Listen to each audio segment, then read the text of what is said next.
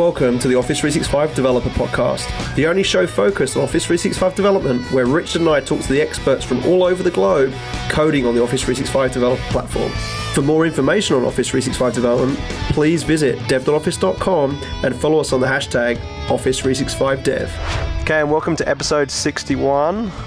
How are you going, Rich? Doing good, man. Back in Texas. It's a nice, uh, cool day here for our summers. So only like 101 instead of, you know, higher than that.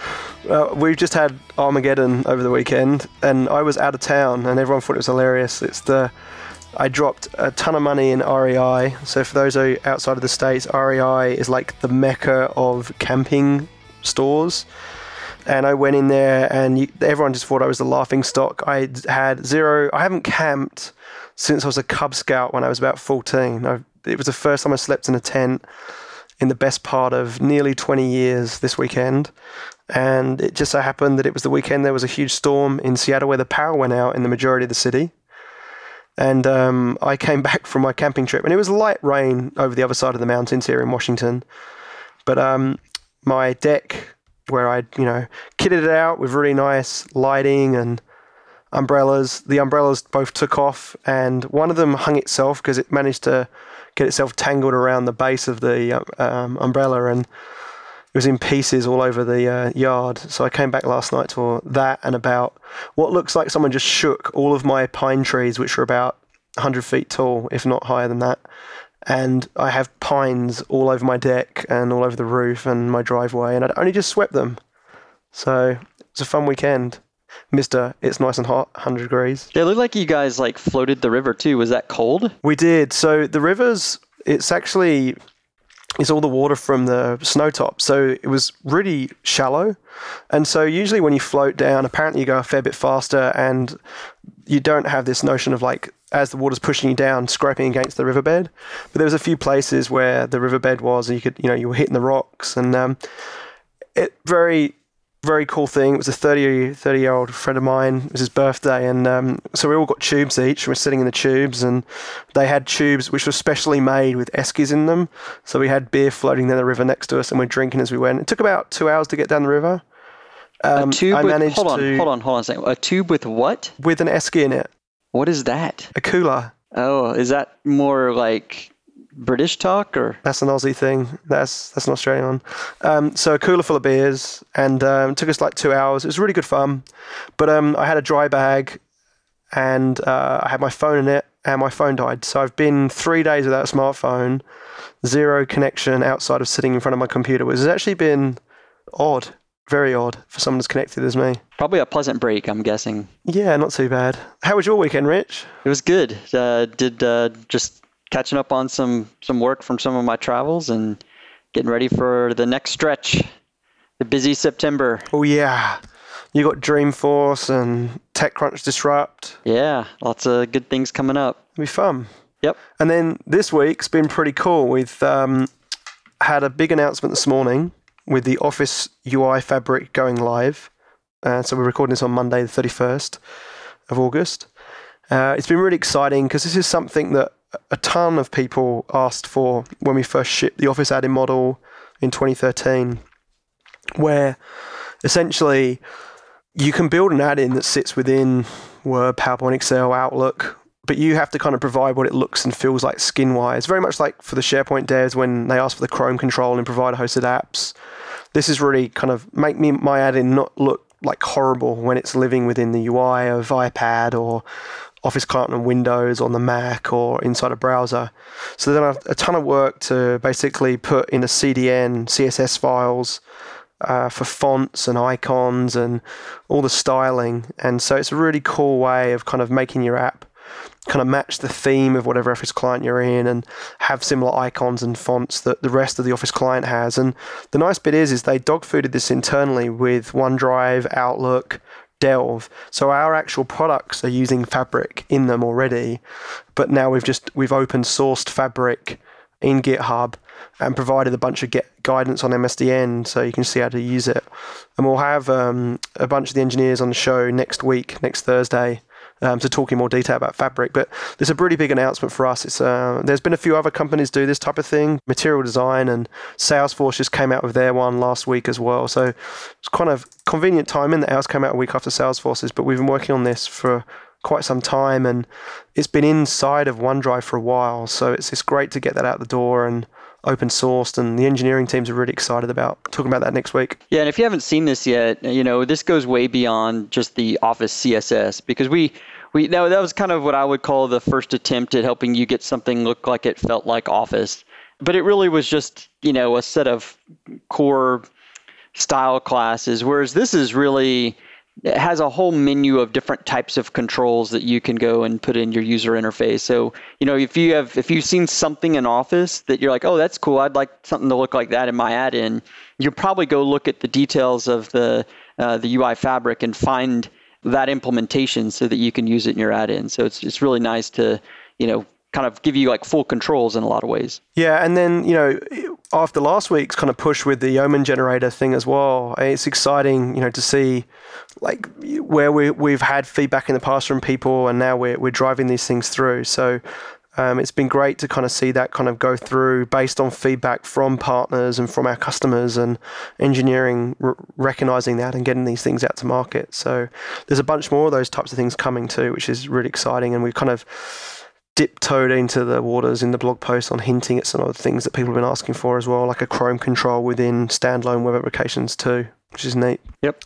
What have you been seeing out there, Rich? Um, one that I've I, I, think is really cool. Um, Matthias over at uh, SP CAF had a really good post about leveraging Azure Machine Learning and SharePoint. Now, you know, this is a an interesting area because we've already started to do it inside of Office 365 with things like the Office Graph, like picking up on you know different trends in applying machine learning to that but you know this goes through and talks about you know some of the not only machine learning but some of the apis that are wrapped around that we've kind of alluded to them in other weeks called project oxford where we can do text analysis for things like sentiment or um, transcription all these really interesting scenarios that you know you combine those with the the rich uh, unstructured content that you have in SharePoint, and you can do some really neat things. So um, he does a really good job of kind of talking about you know some of the possible and and how you get set up on using some of those APIs. Yeah, Matthias always writes really good kind of explanation or blog posts as well. He's always very visual with them too, so it makes them really easy to read too. Yep. Me lucky. Another dev show this week was with Sonia, and um, it was all about the iPad extensibility with Sudhir who's been kind of our program manager in the Office developer uh, team that Rob Lefferts heads up as the general manager. Uh, so Sudhir was showing like kind of what's ca- what capabilities are with add-in with the Office apps on the iPad that you can download from the um, the Apple Store the App Store. And uh, he also shows how you can debug those things as well on a Mac. So it was quite a cool little kind of um, uh, explanation there as well. Although I will will say that there was a comment on Channel Nine that says presentation starts with some obscene music. Need a link that jumps right into the presentation, please. Obscene music. What are these guys talking about? I don't know. Maybe they're uh, they're musiced out because we hear it all the time in different places. yeah, well, Arnie, you can just get used to that rock music because that's the theme music for Team Awesome. That's right. that's all I will say. Hey, another thing today that came out, uh, I know this one is dear to your heart because you, I see you demo it all the time at conferences. I haven't even been able to get my hands on this one, but yeah. the Matter Center. So Microsoft MSIT or not MSIT, um, MS Legal um, has been a really, really big adopter of not only Office 365 but even around extensibility. So for years they've been doing really creative things around you know how we deal with governance of, of information and uh, they've done some really cool stuff around how they manage legal matters both inside of sharepoint and within office and so if you've been to a keynote with jeremy you've probably seen him demonstrate parts of that but we actually had a really good blog post today that kind of talks about that full vision and the different things that we're we're doing to to help deliver that. Yeah, and um, what's really neat is there's other things coming too. So there's a bunch of other things that LCA have had built via. There's typically service integrators in the local Washington area that kind of do a lot of work with all various parts of Microsoft, and um, this particular SI has built the Matter Center, but they've also built some other things as well. So I've been pushing pretty hard to get them not just products that are available for customers to use, but also open sourcing them as well. This Matter Center one wasn't announcing open sourcing just yet. This was just announcing the availability that you could use the product.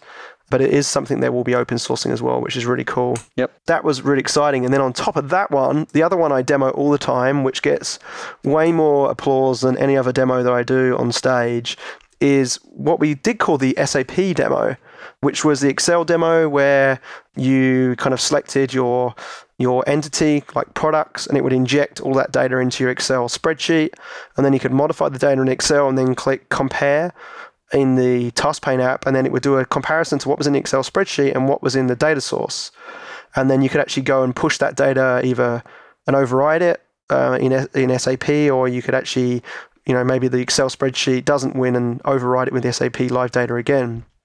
What they've actually done now, because the SAP integration was way more complex because you needed an SAP server to do the demo, they've replaced it with just an OData um, standard source, which is hosted on the OData website. I think it's just odata.org. And um, the, the cool thing about it Oh, sorry, yeah. So services.odata.org v3 slash, and then some really weird code there, um, but it's, it's just a sample OData source. But you can change it to any OData source and this will work. So you can go down there and download that. It's a Visual Studio project. You can sideload it to your iPad because I often do that demo on my iPad to show, you know, it's a really good kind of productivity example using extensibility inside of um, Office, both on, you know, a browser or and the out, the out office client in um, the desktop too. So that one shipped as well. So we've had a pretty good week in terms of things coming from engineering and getting those shipped as, as soon as they're ready. So that's an interesting one. I this is news to me because uh, I just got through spending like weekends building uh, a, the exact same scenario for Dreamforce. So that's going to be one of the hands-on labs at Dreamforce. Is you did for uh, Napa uh, scenario, right? That's right. So there, it probably still would have been necessary to do do some decent work to make it all possible. But that actually that con- that concept of uh, looking for deltas between what's in the, the core like source system and what you have in your work worksheet. That was a lot harder than i expected it to be. If you think about like inserts and like inserting something like in the middle of the table and if you deleted something and how do you what's the key uh, it was actually a lot harder than I thought. So it's cool to see that we have a, a public sample now for this for people to yeah, look at. Yeah, and it was the same engine. There's an engineering team that have built quite a few other things as well. So it's neat to see them push that one out. I know it's one of Rob Lefferts's his favorites who did the the kickoff session with me and was in the keynote with Satya in the uh, build as well. So Rob really likes that that demo because it you know is a killer scenario where it can be any data source and people love using Excel to edit data. They don't like having to work sometimes when they're doing lots and lots of data sorting or filtering or mass bulk updates using a web browser in someone's UI that someone's built. If I can get the data out into Excel, do that work, and then put the data back into that system, um, it saves them a lot of time. And you know, previously they could have done that with exporting CSVs and re-importing them, but this way they don't even have to leave Excel to do it. They just you know launch the add-in and click go, and it just starts doing it, which is neat. Yep. So another one I found, um, I'll, I'll cover two here. Um, Glen Scales and Glen's uh, new blog that I'm following right now. I think you pointed him out to me, but he's got Glen's Exchange blog, and he's got a couple cool things here. One is OA voting buttons in a Compose app. Um, this is an interesting one. I just noticed internally, I don't know if you've seen this, Jeremy, is that there's a new add-in command on a Compose app for, and maybe it's only on invites. I'm trying to see now. If I create a new meeting invite, well, it's not doing it for me this second, but but we had there was one that was that was similar uh, that was like a um, like polling, a new poll add-in command.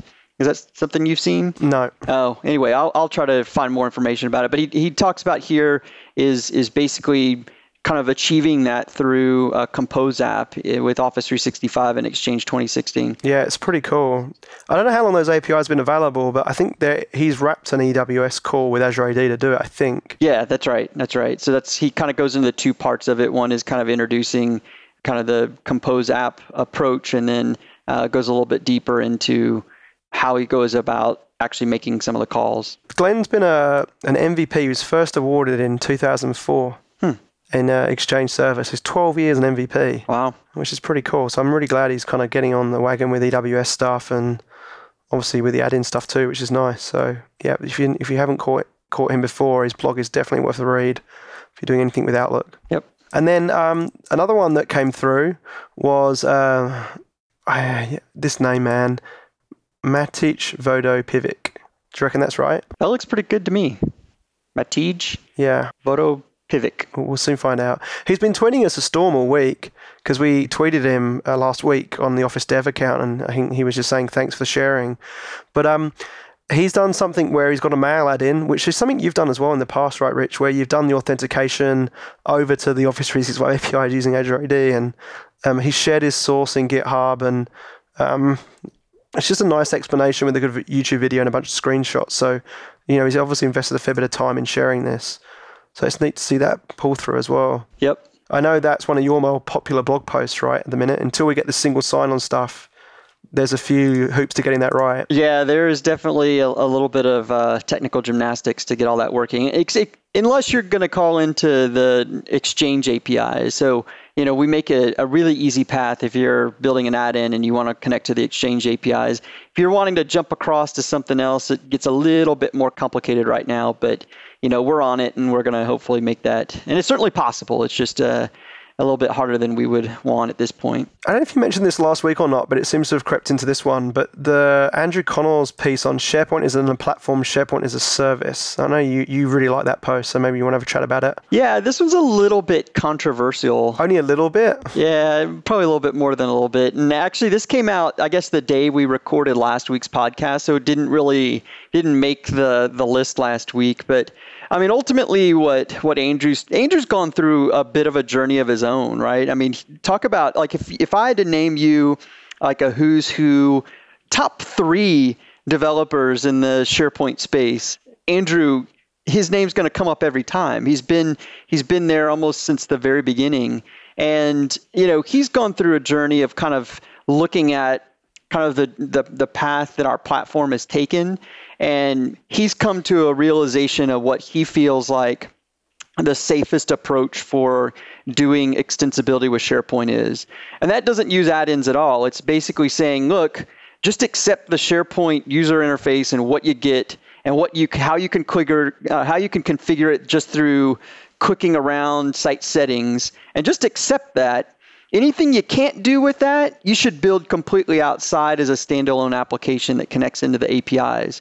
Um, so there was, you know, there was talk about, oh, you know, AC saying that, you know, the add-in model is is is horrible, um, and that's not what he was saying at all. He's just saying, look, m- my thought is, you you really should just decouple completely what you're doing. If you have to build something that's integrated, then you know what he was saying is he likes doing just a pure SharePoint hosted app and just basically don't even try to do like a SharePoint user interface. Don't use the you know the the master page. Just completely strip it out and do like a single page application.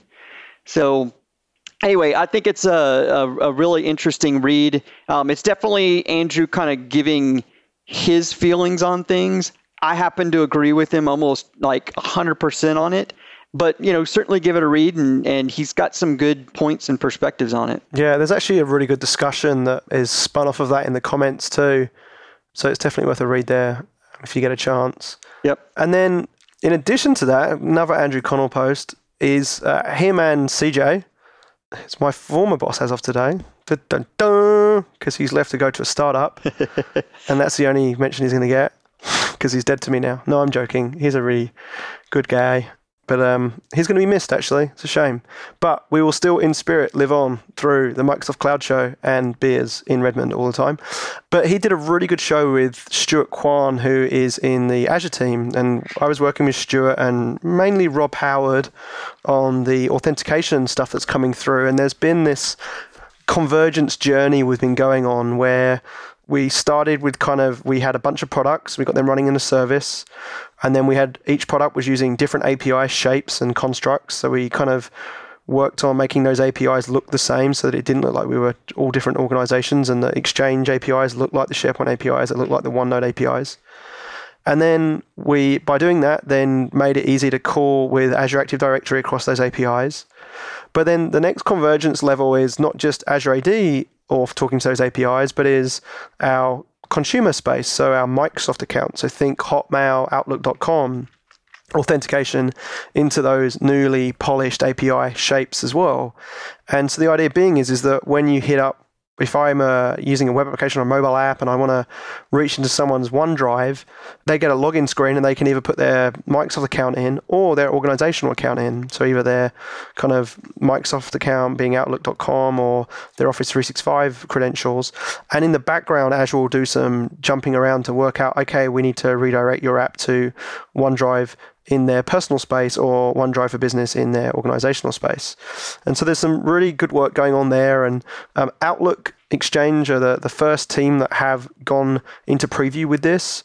Uh, OneDrive is the next that will, and then OneNote will come, and every other product will follow in suit too. So, you know, think Skype, for instance, you'll be able to use the Skype API shape and from one login screen and one consent screen, either go to their personal Skype or their enterprise organizational Skype. So it's a pretty neat kind of juggle, and Stuart does a really good job of explaining all of that in a way more detail and some of the challenges they've had along the way and why this just didn't happen overnight. And um, yes, if you're doing anything with Auth, which I'm assuming everyone listening to the show is doing, I highly recommend you go and listen to that show. Yep. Yeah, and check out uh, dev.outlook.com if you want to see some like some of the first examples of of how that would be implemented. Um, they they already have samples in a, a, number of different languages, but that's really the direction you know, like Jeremy says, we're going to be going with our APIs. Yeah, and, and a big part of that has been you know we don't like this tied to Windows Azure Management Portal to get started.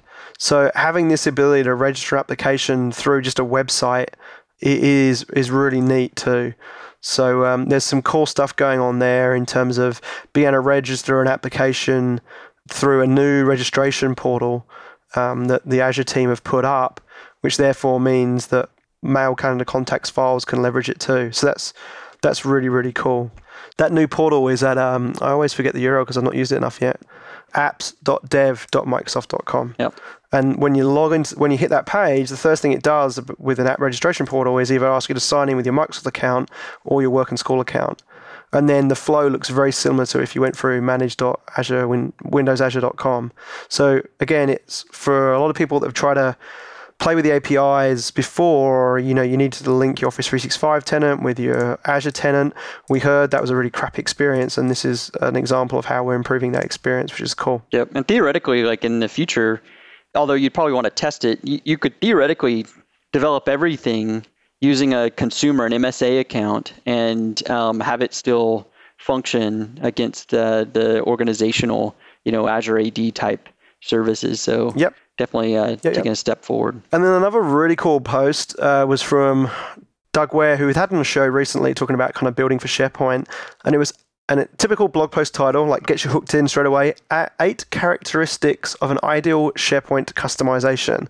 Now, this really complemented what AC was saying in the sense that AC was saying, unless you really, really want to build inside of SharePoint, you know, you can go build outside of SharePoint and just use it as a platform under the covers, just like you would use SQL where Doug's coming from is if you've made a decision you want to be in SharePoint and the benefits you do get of you leveraging that platform, this is, you know, these are some of the ideals you do. So, like one of the ideals is uh, it meets the needs of people who use it without limitations imposed by the platform. So, there's a bunch of times where you know, you would have to really bend SharePoint to get it to do what your customer needed, and maybe SharePoint isn't the right choice. So he's built out some principles there based on some of the decision points he made when he was building his product. So um, I really like that post. It's a I've actually written something similar for a customer in the past, and it was a decision tree on when to do full blown custom dev over starting with SharePoint.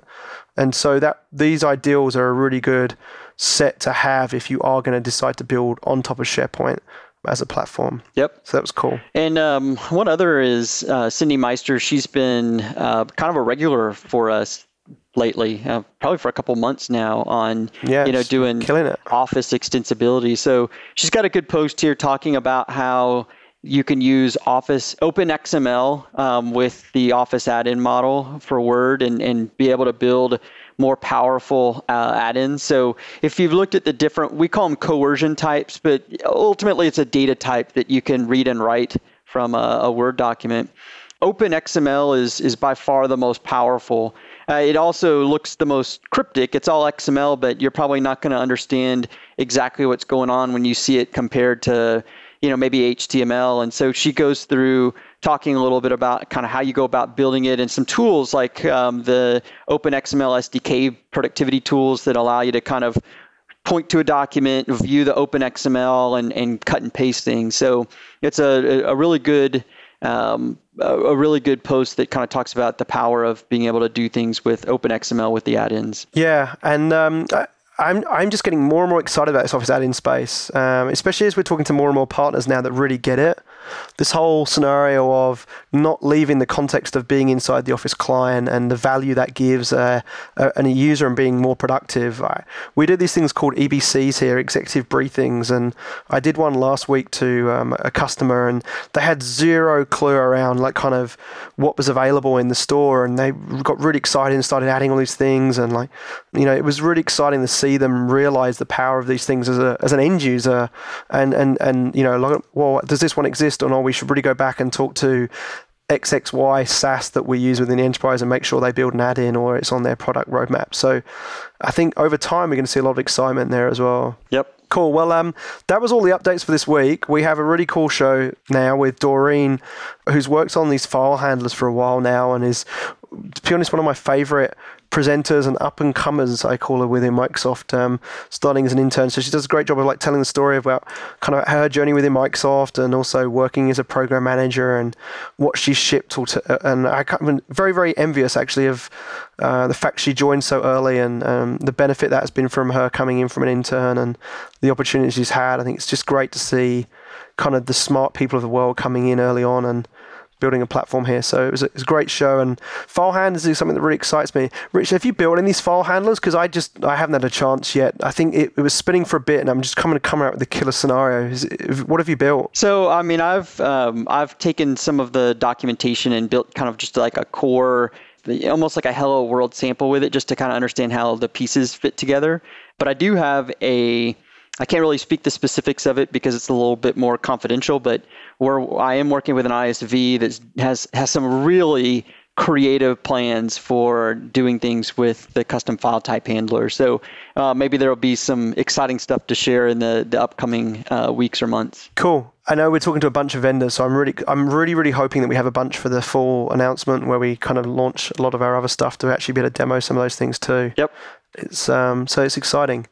Right. Well, um, thanks again, Rich. We'll get you on the show. Um, talk about those Office UI Fabric things with the, the team next week, and um, enjoy your week. When are you next up in Seattle? I actually think it's going to be a few weeks because um, I'm. Yeah, because you've got to go to San Francisco. Yeah. Oh, and one last thing, swag. We mentioned this a few times. We have these boxes that we're putting together with a bunch of goodness. Just email me on jthake at microsoft.com and um, we'll make sure uh, if you send me your address, we'll ship them to you. Just as soon as they're ready. There are some new things we've added to the swag box, which are really, really cool, and so we've delayed shipping them out right now, but um, it'd be a great treat for user groups, especially if you're doing stuff at non office user group. So if you guys attend like a web user group and you're, you know, feel like doing an intro to that group, rocking up with a box full of swag to be able to show off what you can do with office add-ins using the Yeoman generator or something would be a great, great thing for you to do too.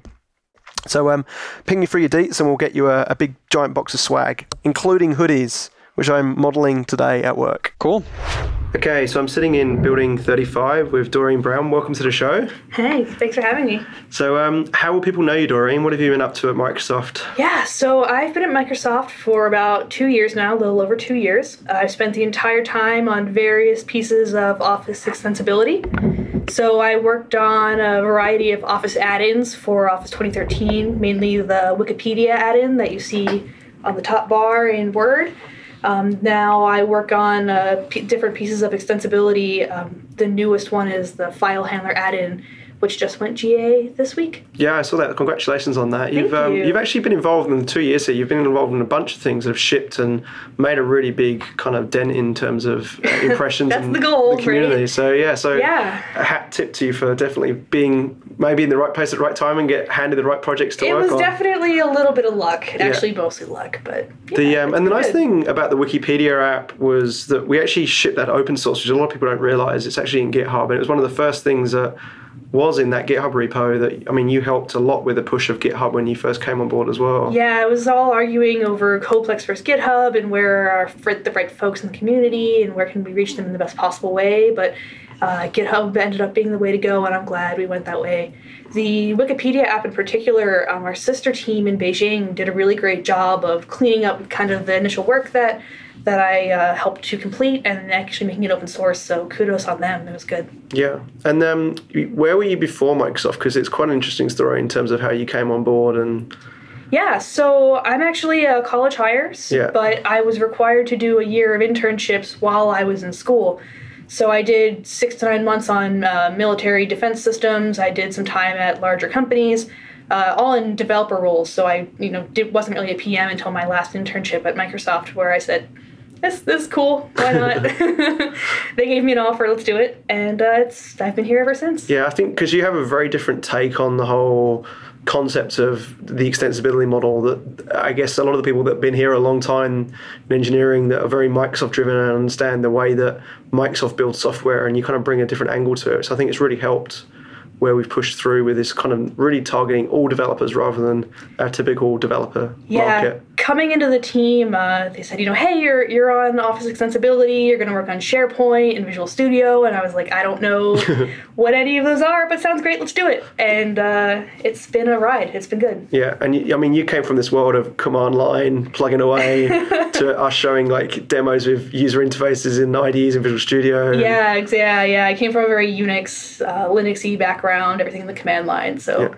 I think it just brings a kind of a fresher take to Yeah, it's good. stuff that we It's do. nice to have that balance, and there's a few other guys like Kai who's in the team as well. That's he came through early as well, so it's nice to kind of have that perspective that we don't get very often inside of Microsoft. So But we're getting better. We're getting We are definitely getting better. Definitely, you know, people are more open-minded over the last year. More engagement with third-party systems. It's all good. It's all goodness. So uh, the Wikipedia app you did, um, you work very heavily on the extensibility, kind of across the board, really helping teams kind of go forth with it.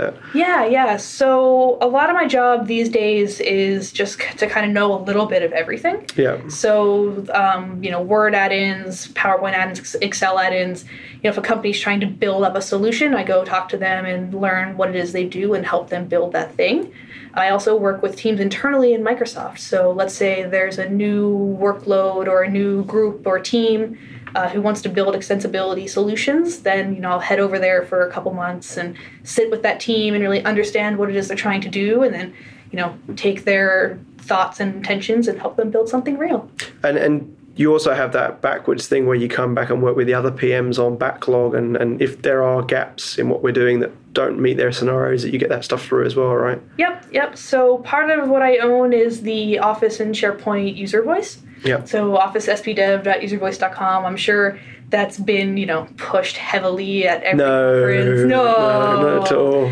Don't put a mail in my inbox asking for something. Go vote something off on user voice. It's been That's great. great, feedback. Yeah, Everyone yeah. takes a drink. And you should put it on our user voice. Uh, yeah, that's that's um, that's what I look at uh, once a month. We go through everything and you know triage some of the stuff that is maybe things we won't do right away, and then also for our quarterly planning, we actually look at that quite heavily. Uh, you know, we're maybe less prompt at responding when we should, but I promise you that it is something that we look at and argue about as PMs. You know, Yeah. how can we best take that list and turn it into actionable things. It, it makes it a lot easier when there's one central place rather than, I mean, even I know there's internal email discussions that go on with vendors, but having it kind of very clear and transparent, both with internal conversations that happen with people under NDAs as well as just public developers asking for things is is really useful to get an idea of what people Yeah. really need. one one set of exportable Excel data, you know, that I can run a bunch of scripts against. Uh, that's you know, it's it's much easier for us as a team to kind of Yeah. crunch that data than it is to go, oh, this Twitter conversation is this way or this Facebook conversation is this way. You know, user voice has kind of been able. You know, that's why we're able to take. And you're kind of the the triage person that carves it up and makes sure the right PMs get the the user voice Yep. issues themselves. Yep.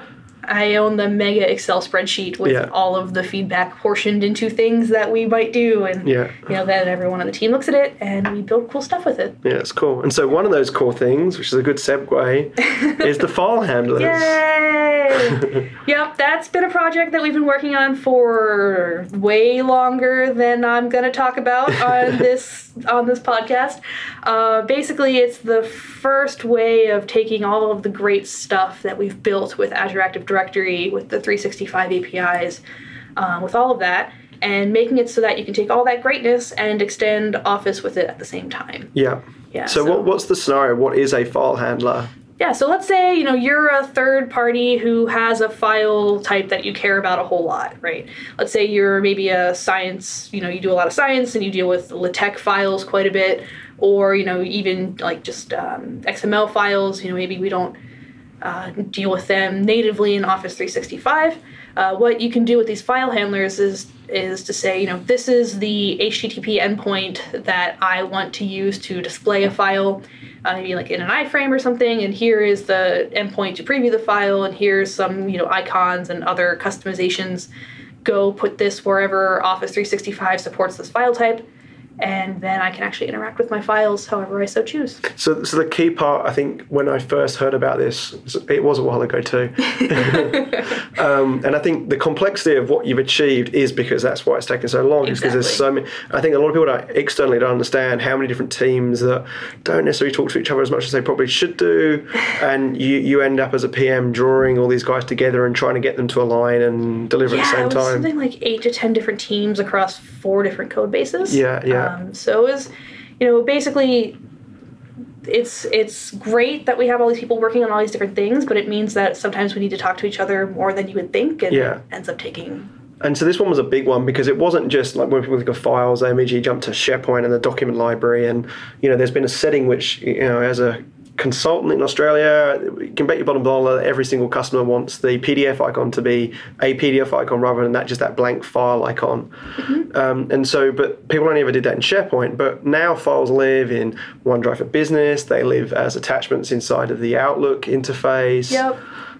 Yeah, so I mean, there are ways in SharePoint uh, beyond the file handler to customize file open and previews, but it gets really complicated. It's not super supported, and I've seen only really instances of people doing it in on-premises environments. Right. On-premises is very important to us. You know, we do do a lot of extensibility for for that environment, but what's great about 365 is that you have Exchange, you have SharePoint, and the file handler will actually reach across all these different workloads, right? Yeah. So if you have an attachment in Outlook Web App, it'll look the same with this new add-in that it will in a SharePoint document library. It'll look the same in both those places and like a OneDrive for Business kind of thing as well. Right, right, okay. And and because it's not just SharePoint, I'm not deploying this then as a SharePoint add-in No, no, package. no. So how how do I go about deploying this into a tenant? Yeah, so all of the all of this new technology is based off of an Azure AD application. So just the same way that you would create um, a 365 app that shows up in the app launcher, it's all those same original or all the same steps. Uh, so you'd go to the Azure AD portal, you'd register your app. Um, but what we've done is we've added additional metadata to these application objects called this add-ins property. And within this add-ins property, uh, you add your information about the file handler. So instead of saying this is my app package, it's this zipped file, I need to construct it using Visual Studio, and it's very difficult for non-VS developers to create these SharePoint add-ins.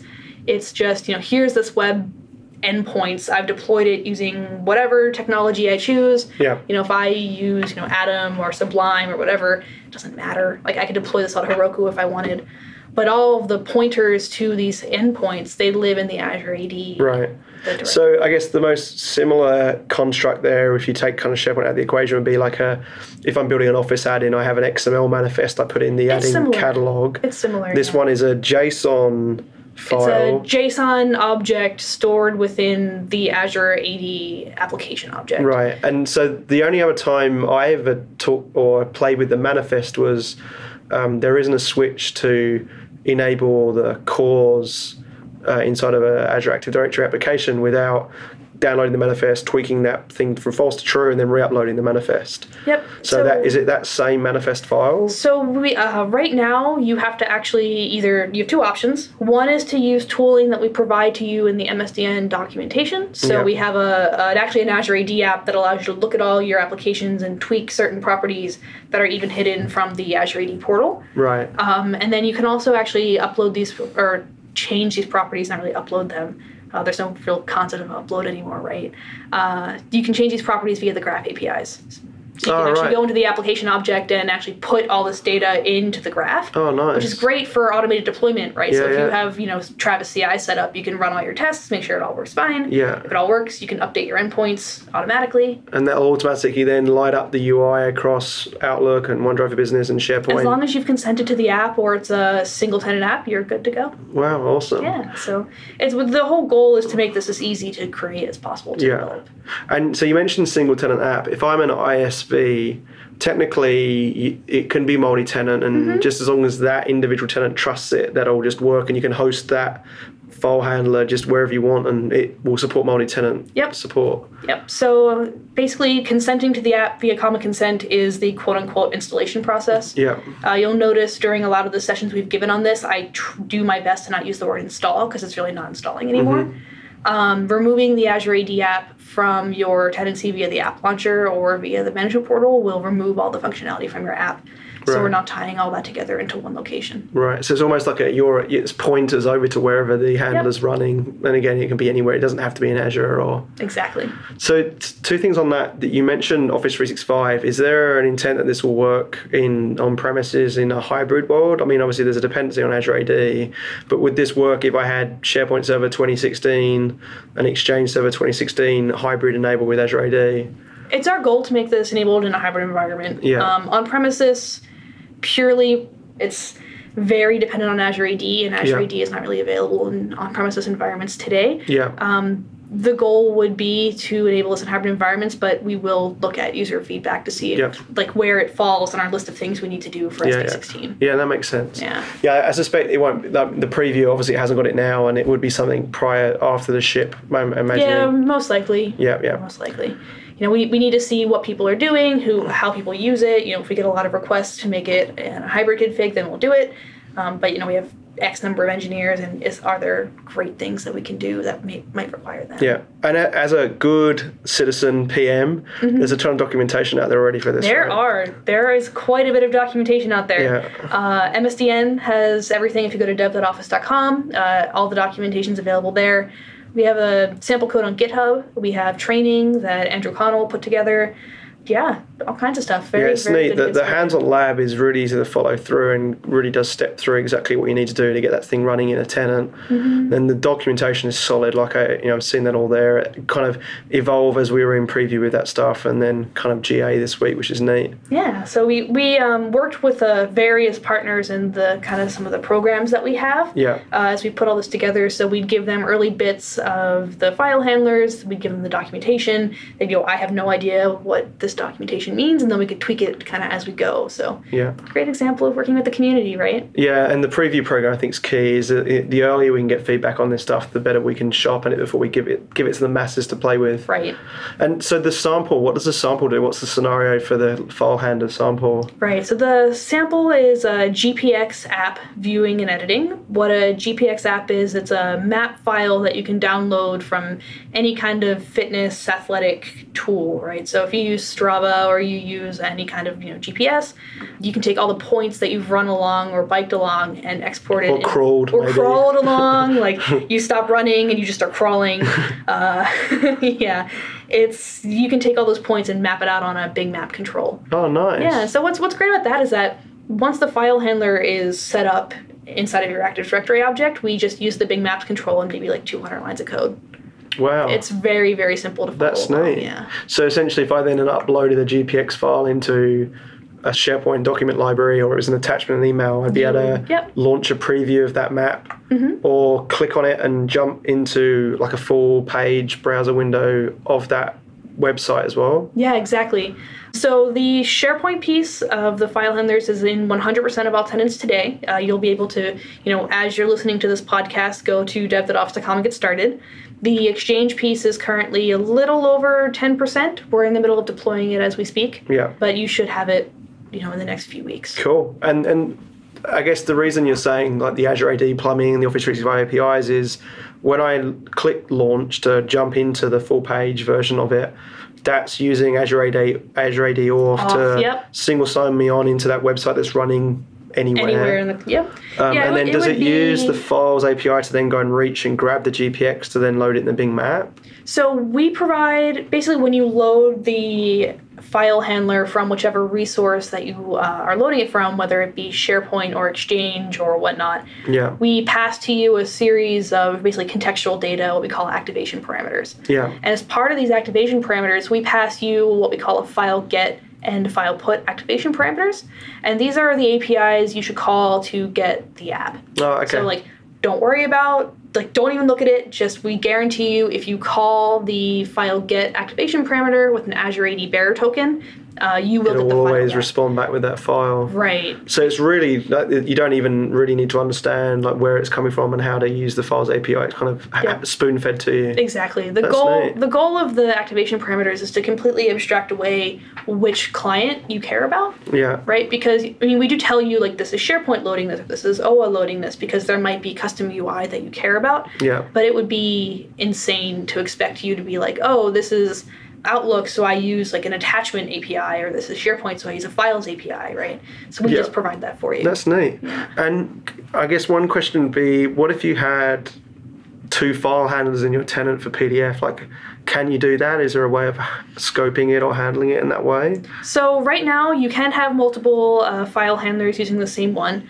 Uh, they're we're releasing this GA with maybe less than ideal management experience there, so it will show you um, kind of in a list of what we pull from Azure AD, the first one in there. Yeah. Uh, the goal is to get this out to developers as fast as we can and as stable as we can. Yeah. And then we'll monitor uh, usage of the feature. Yeah. So you know we can't tell which tenant is using what apps. We can't tell which apps are being used. You know, like that's all very you know anonymous. We Yeah. don't know about the people, right? Yeah. But we can tell you know n number of tenants are using these multiple like conflicting file handlers. So we Right, should right. actually start building. Start looking at management functionality around that. right. Yeah, but I suspect it's a very edge case that someone would have more than one file handler, but yeah, it's, It's a good problem to have if Yeah, we yeah. run into this problem. Yeah. Um, but we'll see how it goes. And so, are there? I mean, I, we're probably not ready to name any, but are there any ISVs out there that are kind of ready to ship these things now? It's. Or Is there any you can share, or is it too early? Um, I don't want to share anything just yet because I Yeah. want all the greatness of uh, working with these partners. I want them to be able to be on stage with us or Yeah. on somewhere with us as we announce these things. Uh, we are releasing a Channel Nine video sometime in the next couple of weeks. Oh, yeah, with one of our on the dev show. with one of our partners will be up there with us demoing, and so we'll Oh, that's awesome. save a surprise for you. Yeah, that's cool. Yeah. But um, I, it's such a common scenario, especially as you mentioned, like in scientific fields and uh, different bits, to have these kind of common scenarios. I know when I was in Australia, like the mining industry, we dealt a lot with um, the GIS files, and it was a common requirement to be able to view those GIS files in a web browser without having to download them and open them up in some kind of rich client on your machine. Yeah. So this kind of adds a lot of that element to it as well, which is neat. like imagine you're on your iPad, right, and you're in the browser and your SharePoint list, and you know you don't have a program that can deal with these file types. You're done. Yeah, Right. yeah. You download it, and then you're sad because your iPad doesn't have an app to. Right, or it doesn't allow you to download it in, the, in the first place because Yeah. it's all sandboxed. Yeah, So this is kind of enabling these mobile scenarios for these maybe fringe file types. yeah, that's neat. Yeah. There's also a couple scenarios we've seen that, you know, even just working with partners we never really anticipated. Yeah. There's some cool stuff that we've seen people do because really these uh, file types, you know, you define them, you define what the file type is.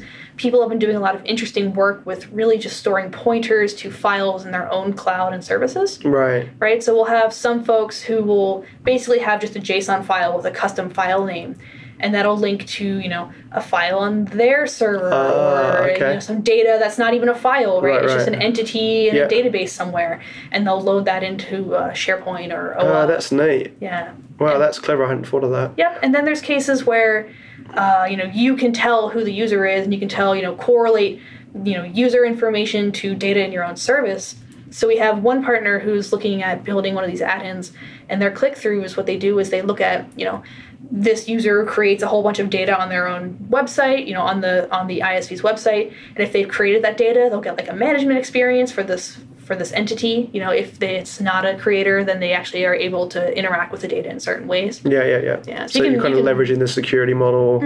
That's neat. So um, I guess you know from a getting started experience, go check out that MSDN documentation. I'll have it in the show notes. Yep. Through the hands-on lab. hands-on lab, Go get the demo. demos. Uh, there's a bunch of Ignite talks where we listed through a bunch of stuff. Nothing drastic has changed since the Ignite talk. Basically, we've just done a lot of work stabilizing the feature and Yeah. making sure it's GA ready, so all that data is still pretty applicable. And in terms of from an ecosystem perspective and discoverability of file handlers, will this stuff make it into the, the Office store as well? so any because these file handlers are really Azure AD apps, Yep. um, you can acquire them just as you would any Azure AD app. Right, so like do.com Mm-hmm. and Smartsheets and DocuSign and whatever, you can go and just do the same thing through there. Yep. That's neat. Yeah.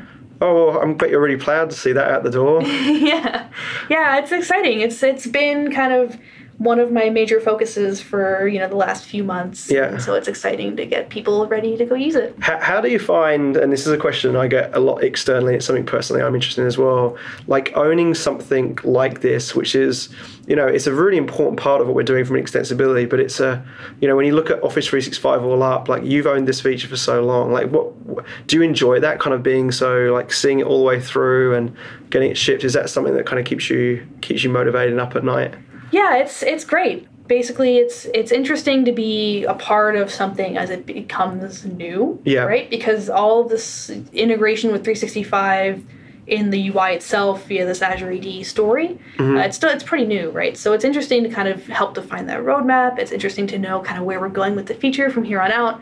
Uh, it's it's nice. I enjoy it. And, and you know, just in context of your responsibilities, because people are always interested in what a PM actually really does. Mm-hmm. Um, you you wrote that original spec document for this and drew all that information around using Azure AD and the manifests and researching with your developers to get this done, didn't you? Yep. So I focus less on how this all happens. That's Yeah. up to my devs, and they do a wonderful, wonderful job of you know doing design docs and architecture and all of that.